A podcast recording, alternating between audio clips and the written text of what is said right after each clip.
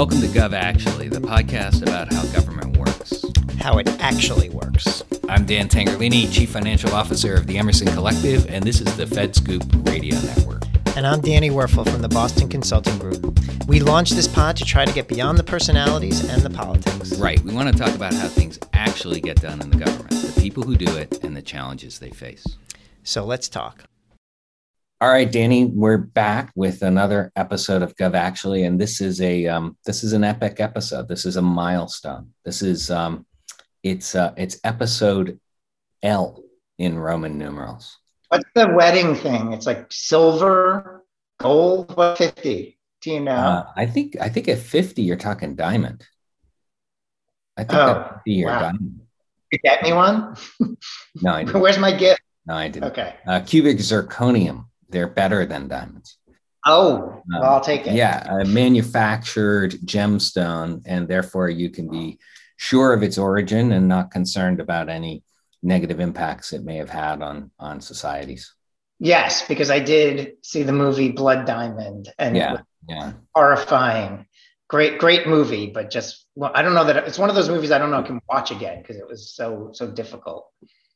Did you um, see but, yeah, I definitely saw Blood uh, Blood Diamond. Um, uh, there was one I saw actually uh, recently that um, that dealt with fires.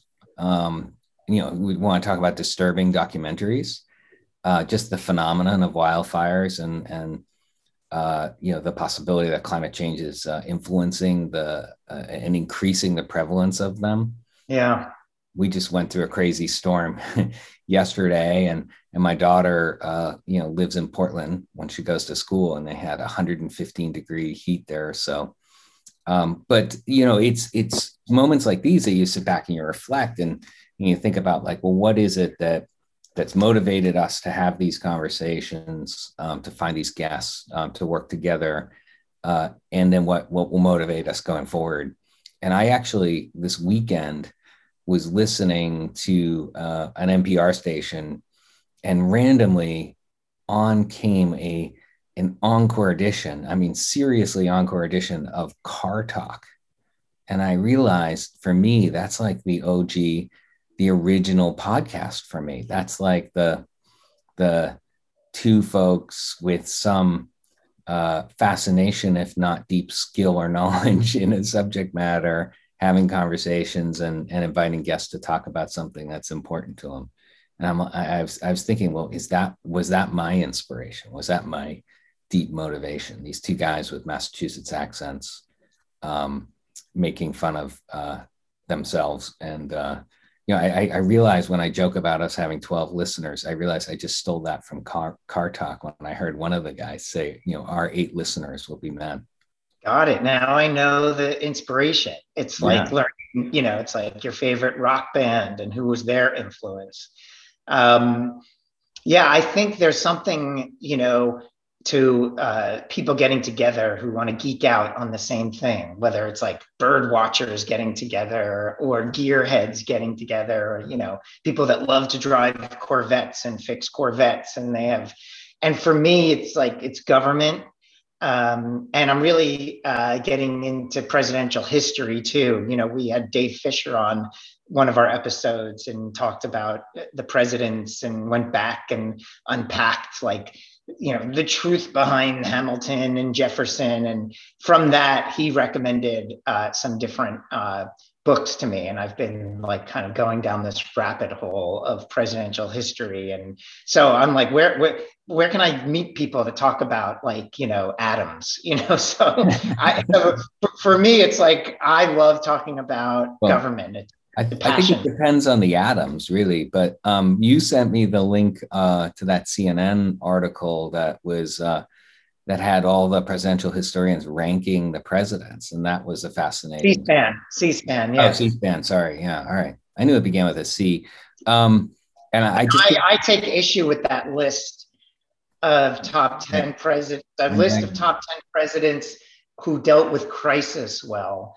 Um, and having be, I'm in the middle of a deep dive on Adams, and I think John Adams' accomplishments are way overlooked and Jefferson's accomplishments are way pumped up. But that's you're for reading, a different podcast. You're reading yeah. the Adams book, it sounds like. I am. Yeah, yeah. But I just finished the Jefferson book. So I'm mm-hmm. doing a balance of both. So, um, but this is a different podcast, uh, Dan. So we need to like go back to today's government. And, um, right. you know, you mentioned climate change. I'm thinking about all the various topics we've covered over the past 50 episodes. Mm-hmm. I'm not sure we've done climate change it, its justice. We did a very what I thought it was a powerful episode on on gun control and the and the issues surrounding that.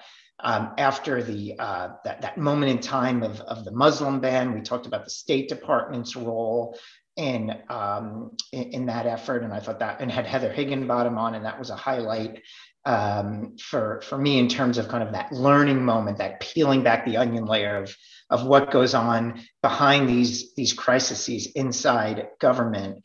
Um, we talked about cyber. What yeah. was that State Department channel of um, debate or the dispute channel or something? Do yeah, where they where they where the where the workforce can essentially send a formal missive up to the Secretary of State saying we disagree.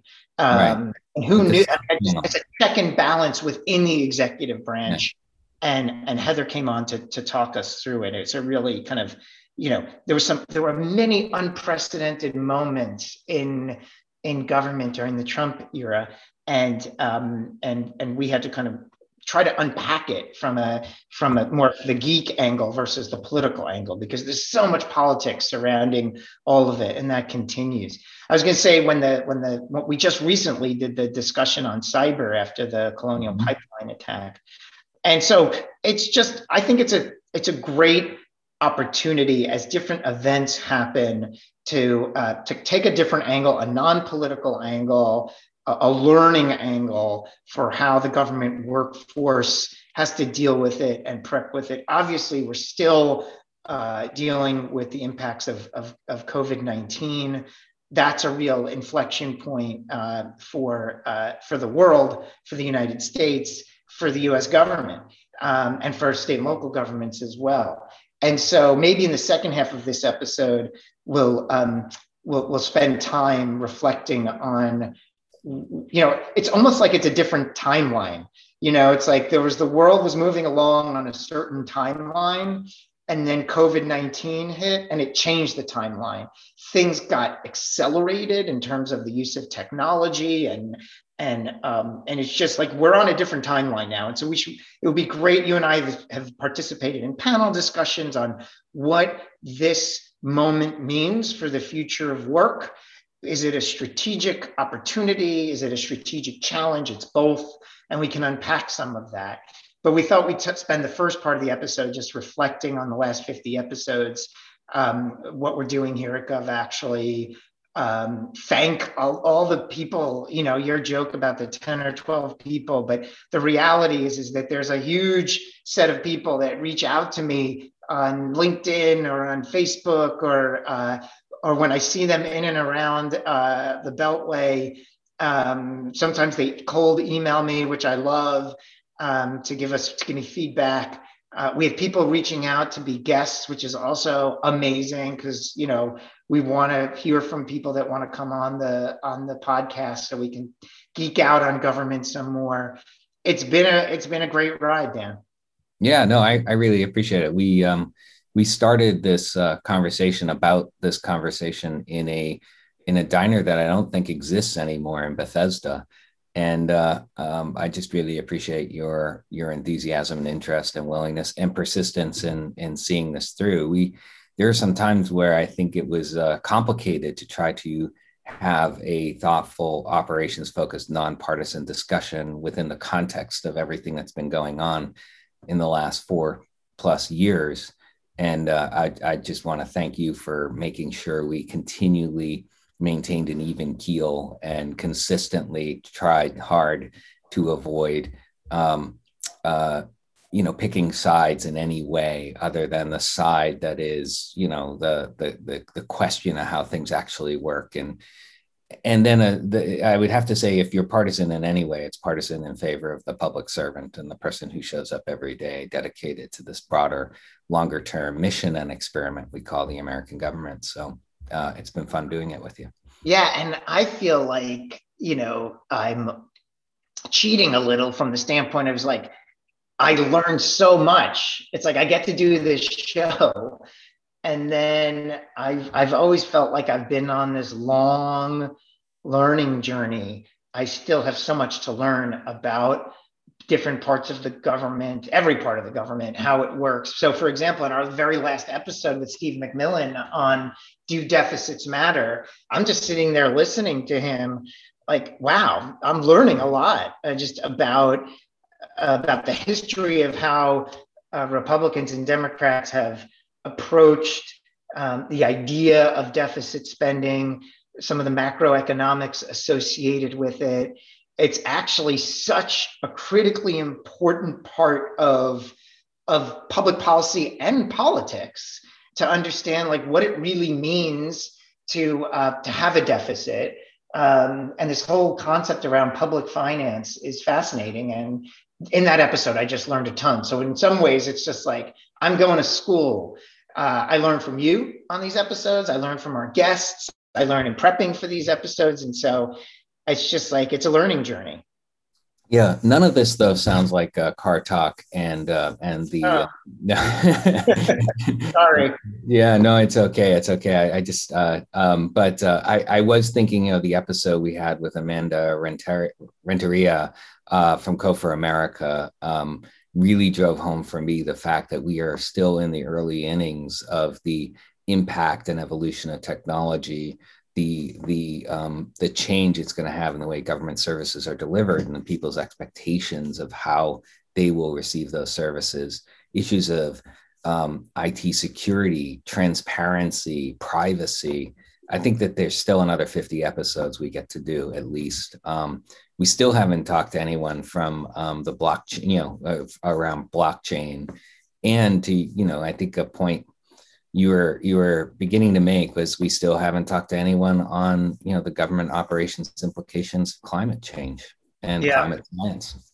So yeah, we have there. There's a lot of challenge, like immense, gargantuan challenges out there that um, that the government faces in what feels to be an increasingly difficult political environment. I think that's one of the reasons why I felt compelled to kind of go down the rabbit hole of history because one of the things I've wanted to better understand for myself was is today's political climate really more toxic than it's ever been or is it just a recency thing? And if you go back and you look at you know the the battles between jefferson and adams um, was it just as toxic? Was the media just as frustrating at times? Was the the, the gamesmanship um, and uh, and you know kind of putting party above country at times was all that there? And guess what?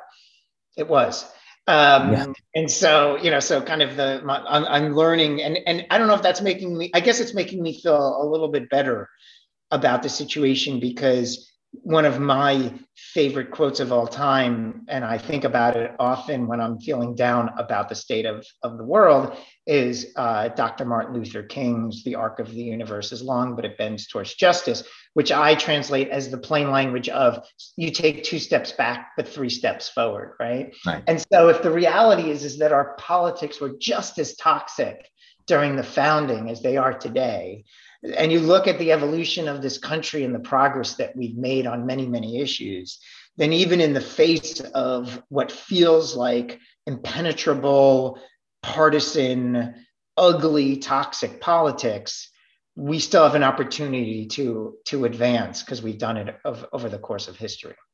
I, and I'm not sure, but I, I, think it was Malcolm X who said it doesn't bend on its own.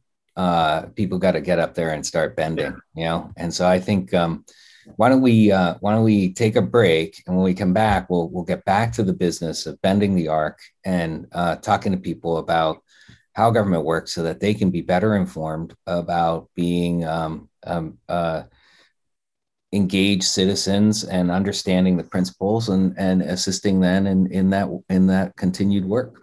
Yeah how do you in, impact the how do you impact this journey um, and help uh, help us get where we want to go and I, yeah i just think you know as a, a, journey is you know comprised of many many many individual actions and understanding you know the direction understanding the topography understanding uh, you know what you're going to confront along the way makes makes it possible for you to succeed in that work. So i think that's what we're trying to do uh, just a little bit of um, and we love people's ideas suggestions keep them coming. Uh, we appreciate everyone's engagement. Their their patience with us uh, as we as we kind of use this moment for for our own learning and and hopefully share some some ideas that make people think as well great all right. I'll, I'll see you back in just a few minutes.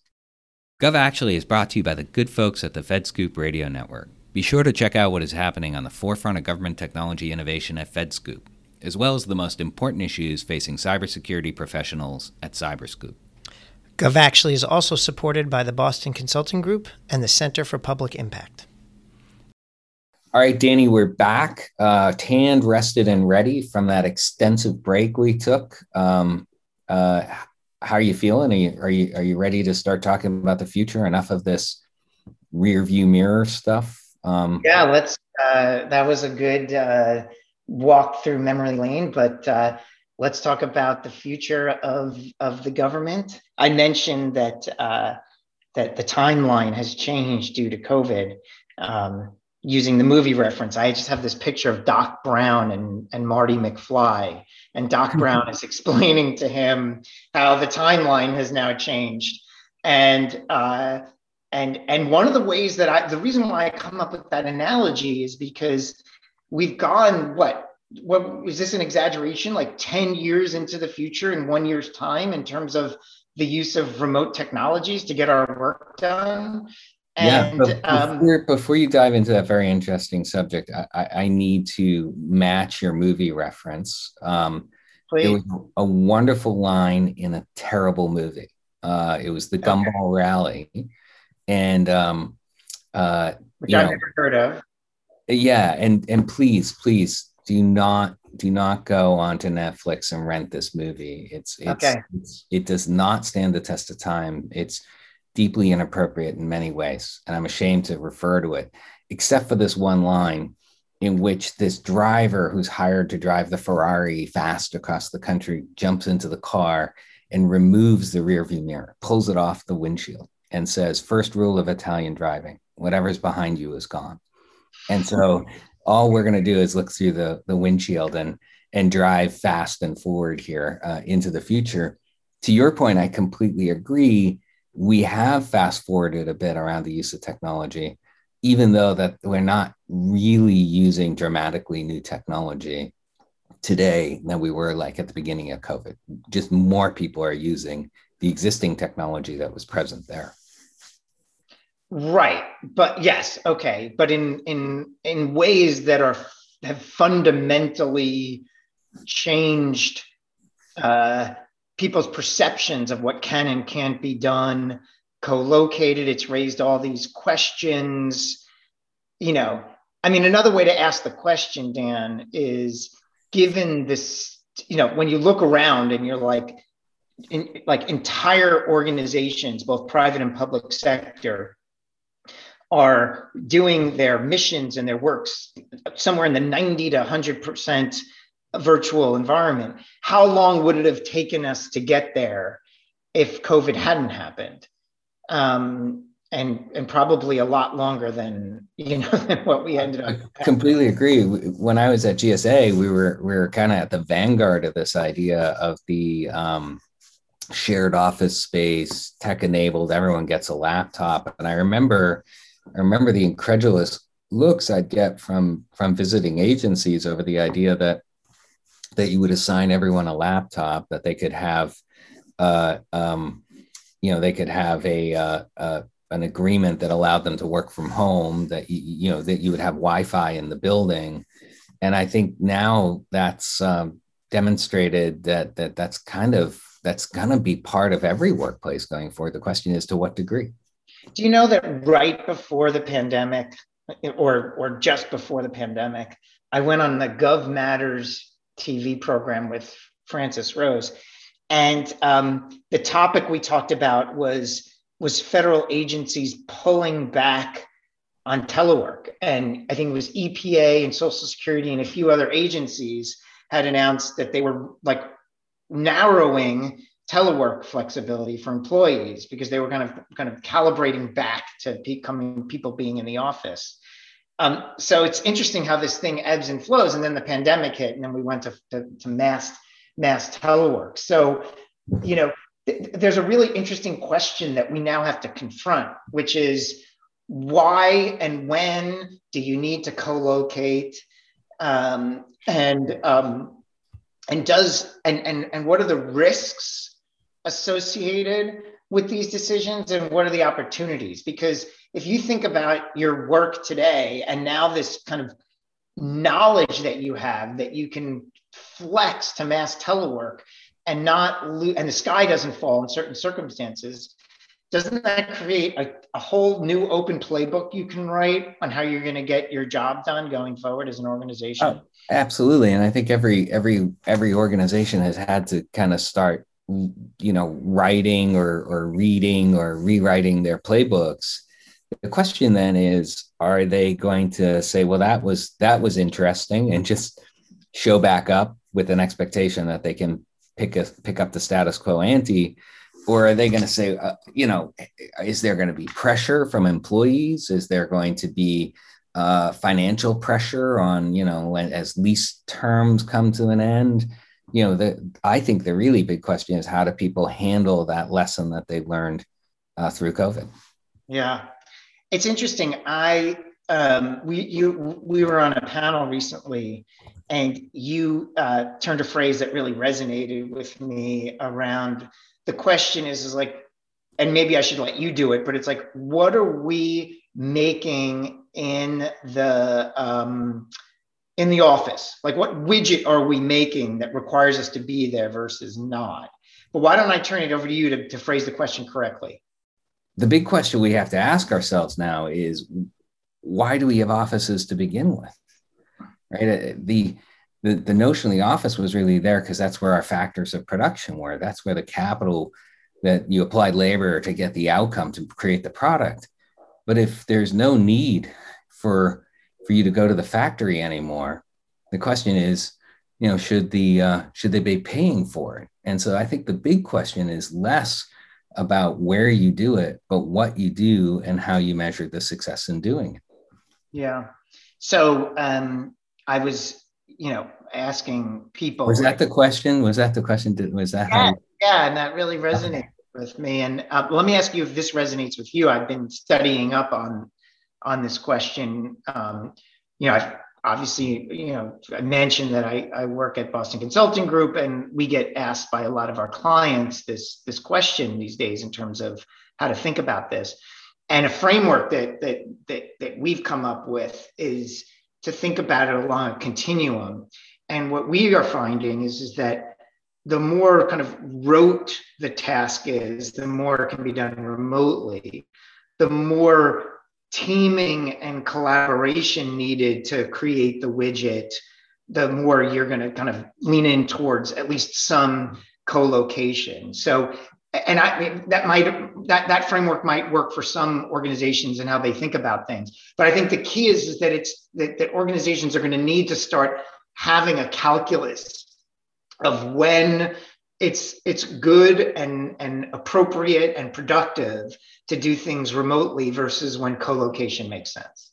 Yeah well the other thing is and i think at, at, we talked about this on that panel i think what it does is just dramatically increases the responsibility of the people running an organization to be clear-eyed about what it is they're trying to accomplish as an organization and what are the investments in they need to make in people in in in place in parts and then i would say in culture necessary to get the best possible outcome for the work. Um, the the host of the panel um, our former colleague norm dong asked the question you know are you trying to do uh, uh, are you trying to get the work done? Or are you trying to get the best work? Or something to that effect. Yeah. I, I think the answer is always the latter the the question is what do you assume are the ways you get there yeah well but but there's there's intangibles right and and so for me it's an open question in terms of organizational culture yes. you know sense of employee engagement, connectivity, um, team building, a sense of alignment around purpose. You know, people who come to work in the government, you know, this this is timely because the best, the best places to work survey was just released. Um, uh, as you know, it comes out of the Federal Employee Viewpoint Survey. You know, NASA is the number one place for like the ninth year in a row. Um, one of the things that, that I talk about when people ask me about the FEVS and, and, and best places to work is it's interesting that the one area where the public sector consistently does better than the private sector on questions of employee engagement is the employee's connection to mission and purpose. Okay. So that's where, like, so an employee at EPA will will rank higher their connection to mission than an employee at General Motors. Okay, and that, that that's intuitive and it and it resonates for the most part. Um, can that is a powerful element to how we can hire talent, retain talent, build collaborative and innovative work environments, keep our people engaged and on a learning journey, and and we have to now figure out potentially how to do that remotely versus in person. I'm not saying it can't be done, but it's a muscle that needs to be potentially developed that we haven't developed yet. Yeah, no, I think that's right. And and developing muscles is uh, hard, painful uh, uh, work that requires consistency. Um, which is why I'm glad that this is a radio. This is a uh, audio program and not a video one. Um, but uh, the um, the this issue of culture development, organizational culture development, mission understanding, and the shared storytelling that gets people excited about their work. To your point, I think it's very hard to do uh, virtually. I mean, I I love going into the office in part because our office is a beautiful place and it's filled with wonderful people who I'm just intrigued by. To be perfectly honest, I'm probably not as productive in the office when everyone's there as I am if I'm like holed up in some windowless room in my house, just you know, whacking away at the at the keys. But what I miss is then that connection to my to my colleagues and our broader mission uh, by by the happenstance of running into them, you know, uh, at the at the proverbial water cooler. Um, and so I think I think then the question is how do you, in a world in which the productivity can be delivered remotely without the investment in the space, how do you then maintain that connection and that desire for people to continue to participate in your work if there isn't that kind of cultural bond, if there isn't that kind of shared sense of we're in this together stuff? Yeah, there's a really interesting question that that I could pose to you, which is um, I remember uh, a few years before you went to GSA, there was like this kind of story coming out of New York City that Mayor Bloomberg had abandoned the mayor's office and created this large kind of like bullpen. And he was out with his team on a day to day basis, like in a cubicle, but like, you know, where he could see everyone. And it was like kind of a war room, not that they were at war, but like, right. and then GSA went to that model. Well, like, we we had done it actually when I was uh, the deputy mayor under Mayor Fenty. Um, okay. uh, we created these bullpens for both the mayor's office and the city administrator's office. I was the city administrator, and then when I did came, I give did I falsely give credit to Bloomberg? And I should no, no, no. It, it was it was it was we were we were imitating Bloomberg. Um, okay, okay. Bloomberg said, "Look, I'm a I'm a decision maker. Right, my job as mayor is simply to make decisions. Right." make choices left, right, up, down, green, red, right? He said the best way to make the best decision is to have the most information, right?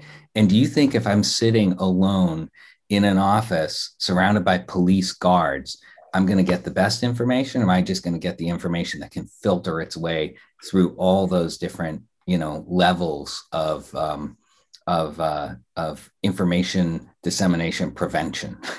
Great setup, Dan. That's amazing. Now I have my question. okay. You. All right. Is can we achieve if that is a noble objective and it resonates? Yeah. Can we achieve that virtually? Well, I, I think in a way what you did was you you you eliminated the structural, the physical, structural, and geographic hierarchy of the corner office, right? And went to more of a collaborative, uh, shared place. I think in many ways that's kind of the story of you know central computing to the internet, right? Now the question is, okay, if we can do it, if we can do it virtually, if we can leverage technology to do it virtually, can you maintain some of the the control, security, uh, and hierarchy uh, necessary to get like a consistent message? And if you look, it's what what's happened on the world of social media um, around news and information. Like, so the idea is that this gets you the best information. What we can see maybe in the on the news media side is maybe it actually begins to break down the mechanisms that provide you high quality information. Yeah, I mean, this is to me kind of uh, something that that we're going to have to iterate on and learn. I don't when when when when federal agents mistakes, we're probably going to have to make some yeah, mistakes. Government asks me, I say like we're going to have to try different things. So, for example, if you were to say, let's say there was a crisis right? Let's say uh, a hurricane or something. Um, and normally, what happens is at FEMA headquarters in DC, everyone descends into a war room and manages the crisis. And there's a lot of running around. And and and can you do that virtually? Can everyone in that war room be with everyone on Zoom or you know or WebEx? And I don't know. I mean, it doesn't, my, my intuition says I'd rather be in person, but I'm also open to the idea that you can achieve that same mission because, and I think you brought this out in the panel, like when you're in the situation room at the White House, it's not like everyone's there. There's like right. people dialing in from all over the world with, with real time information. Right. And that, that's the interesting thing about the situation room is you bring together the decision makers in one place so that they can share information with each other, but you're also bringing the best possible information as you that you possibly can into that discussion, right? And so as we were talking about, everyone has like their own situation room in their pocket through like Zoom and FaceTime now, right? You can you can get together with someone physically and then bring in someone else virtually to have you know uh, as much you know operational visibility as possible. I do think about this hurricane example because there was this wonderful story um, that came out of gsa during hurricane sandy. You know no actual work happens in the situation room right? There's decisions that are made but the actual stuff that happens happens outside right? In the case of a hurricane yes decisions are made but the tree that gets taken off the house happens in a specific neighborhood, right? And and the flooded um, uh, uh, subway system has to be pumped in a particular place. So in order to do that, you need to have people, you know, physically on the ground. We had this great GSA employee who was in the New York, New Jersey region. She lived in New Jersey, but all the federal buildings were closed in New York. And her job was to get contractors there to pump out the basements and get the electricity going and put on the phone lines. But she couldn't do it from home. She had no, while, while she had all the equipments to work, work virtually, because we had adopted this idea that everyone could work virtually in some way. So she had all the equipment, but she didn't have any of the, um, she didn't have electricity and she didn't have internet. So she drove around her neighborhood and found a Pep Boys that had electricity from a generator and somehow still had their internet connection, convinced them to let her use their Wi Fi code to log on so she could start sending contractors into the breach and, and to begin to um, fix the problem. For me, that was an example. That was like a window, a keyhole into the future of a resilient tech enabled workforce that is focused on the mission and the outcome and could do the work wherever wherever you know they could find wi-fi connectivity to get it done so um, that goes back to my question of opportunity and strategy that um, that this like broadens what we th- should see as the art of the possible for how to get our missions done more effectively. I remember the first time I saw Google Earth, um, I, I uh, thought to myself, I used to, earlier in my career, I, I worked at the Justice Department in the Civil Rights Division. And one of the things we worked on was um, uh, enforcement of the Americans with Disabilities Act.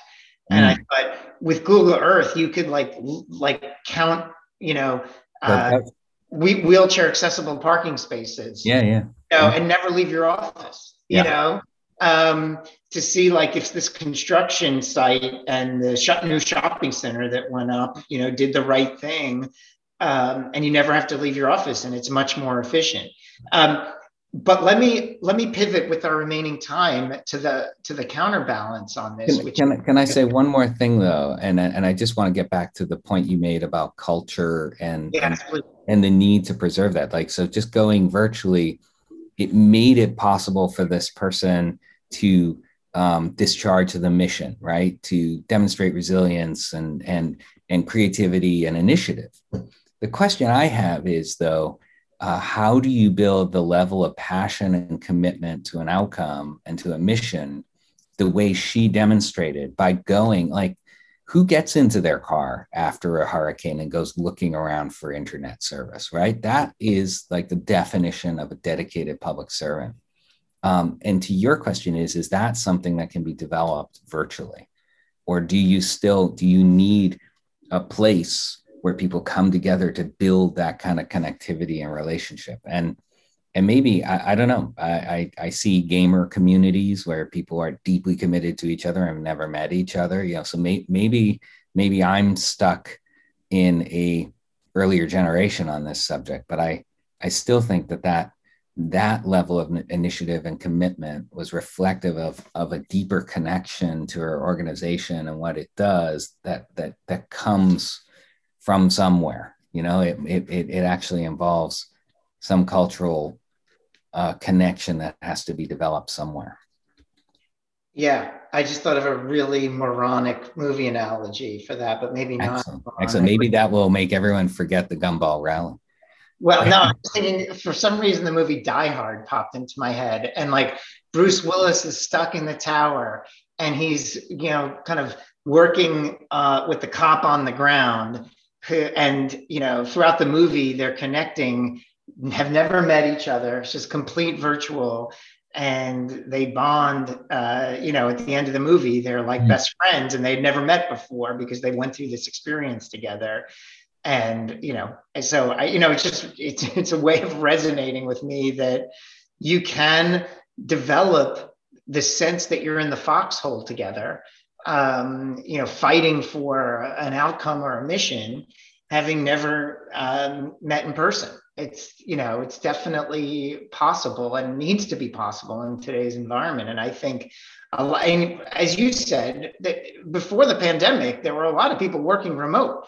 There were a lot of people living in the United States you know, working for you know foreign companies just from their living rooms and um, and a part of the team. I'm just not, you know, teams in Europe, I'm here and I'm part of the team. Um, it's just something we're going to have to learn. But let me, let me, uh, with our remaining time, let me shift the question because um, I, you know, kind of, you know, going back to my like Google Earth, I just wanted to kind of make the point like now, because I can do my job in my office. I no longer have to buy that airline flight. I no longer have to rent the car, and I no longer have to book the hotel room, right? And so there's a major if everyone in the in the world suddenly changes their their habits by 30 or 40% less movement because because the world can be brought to them that that has that creates pain economic pain if it happens very quickly. And so the question becomes like, can we almost move too quickly because because people around us need that to progress and, and interests around us need that to progress a little bit more slowly so the world can adjust to it. Yeah, well, I um I uh, I just heard from uh, I just had a great phone call with my 97 year old dad uh, last night, and uh, he uh, yeah exactly right. Uh, he um, you know he was born in 1924 in Boston, where the horse was still a you know considered a, a you know wasn't a rare form of conveyance. Um, he was telling me about a trip he took when he was three or four years old on a ferry from Boston down to New York through the Cape Cod Canal. Um, and so I think about all the disruption, all the change, all the, um, all the, you know, I don't know what to say, transformation that happened in in that hundred years of his existence. Uh, telephones, television, uh, planes, um, you know, the the digital technology. We're, you know, we've talked on Zoom. Um, inconceivable stuff for for someone born in 1924 so my point would be yes i think there will be pain i think there will be transition but that's almost that's almost um, kind of the baseline condition that we deal with. I i you know i i miss you know the the idea of taking a ferry from boston to new york through the cape cod canal but you just can't do it. He asked if that's still a thing. Can you still do it? And I'm like, no, we can take a ferry from Boston to Provincetown, but not not all the way to New York. And you know, trains. I live five blocks from a railroad station, and while there's a resurgence of trains, you're not gonna you're not gonna unless you really want to, and you're really committed to it. You're not taking a train to Los Angeles. Would be something. yeah, I I I think that's inspirational. Like, yes, uh, it goes back to like you know a little bit. I was thinking two steps back, three steps forward, and um, as we evolve, you know, things things change, industries change. Um, and we have to be resilient around it. But you and I have been involved when we were in government in situations where, you know, you couldn't move a building or move out of a building if you know 30 federal employees were going to be displaced uh, because of the concern of the you know the the economic engine that that that co-located federal workers bring. You know they they they do dry cleaning they buy lunches they pay for parking they they create a local economy when they're there. Um, and if they're not home they're not doing that to move or close the Department of Agriculture uh, field office, you actually have to have an assistant secretary go to the community to hold a hearing, and it was designed, frankly, as a as a barrier to the consolidation movement or closure of those offices, regardless of whether you know they're actually providing efficient or effective services knowing that in part part of the program is to actually have people with buying power in communities doing what you're you're saying. That that's a that's a part of the mission. Unstable. Here's i would love to eliminate um, and i don't think this hurts anyone economically the handshake. I think i think covid should eliminate the handshake and we can do fist bumps or bowing from now on.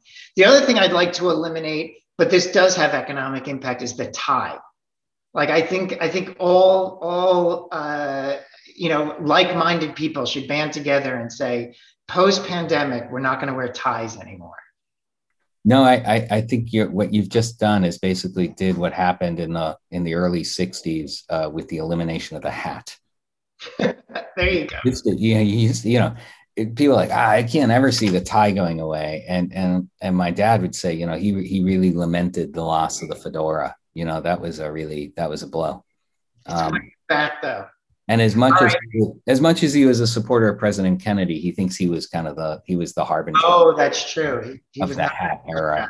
no, having, not at the inauguration. Nobody can wear a hat at the inauguration. It's too women exactly. Exactly. All right, Danny. Well, I appreciate uh, uh, episode 50 and the 49 that came before it. Um, uh, uh I I look forward to the the next the the next one. 50.